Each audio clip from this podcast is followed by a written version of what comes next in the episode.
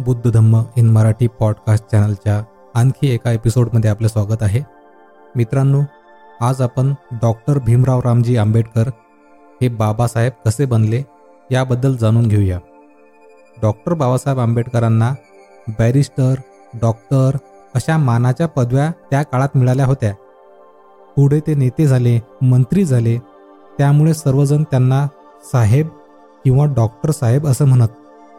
त्यांनी भारतात बौद्ध धम्माचे पुनरुज्जीवन केले. म्हणून त्यांना बोधिसत्व देखील म्हटलं गेलं.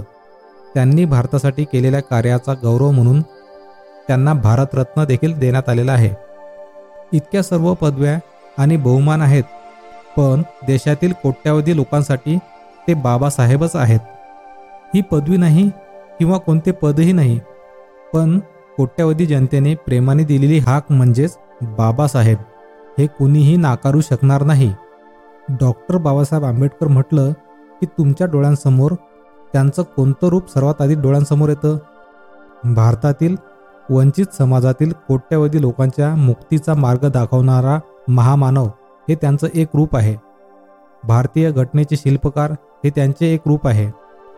अर्थशास्त्रज्ञ मानवंशशास्त्रज्ञ कायदेपंडित प्राध्यापक प्राचार्य मूकनायक जनता बहिष्कृत भारत सारख्या नियतकालिकांचे संपादक हे देखील त्यांचे रूपं आहेत. अशा विविध रूपांत त्यांचे आपल्याला दर्शन झाले आहे. पण त्यांचे अजून एक रूप आहे आणि ते सर्वसामान्यांचा जिव्हाळ्याचा विषय आहे. ते रूप म्हणजे सर्वांच्या आदरस्थानी असलेले त्यांचं बाबासाहेब हे रूप. देशातील कोट्यवधी जनता डॉक्टर भीमराव रामजी आंबेडकर यांना बाबासाहेब याच नावाने ओळखते. बाबासाहेब हयात असताना त्यांना त्यांचे सहकारी डॉक्टर साहेब किंवा बॅरिस्टर साहेब असं म्हणत होते. पण सर्वांसाठी ते साहेब किंवा बाबासाहेबच होते. त्यांच्यासमोर जाणारी व्यक्ती त्यांच्या करिश्म्यामुळे भारावून जात असे. पण बाबासाहेब सर्वांना समान वागणूक देत असत. स्वातंत्र्य समता आणि बंधुता हे तत्व त्यांच्या रोमारोमात भिनलेले होते.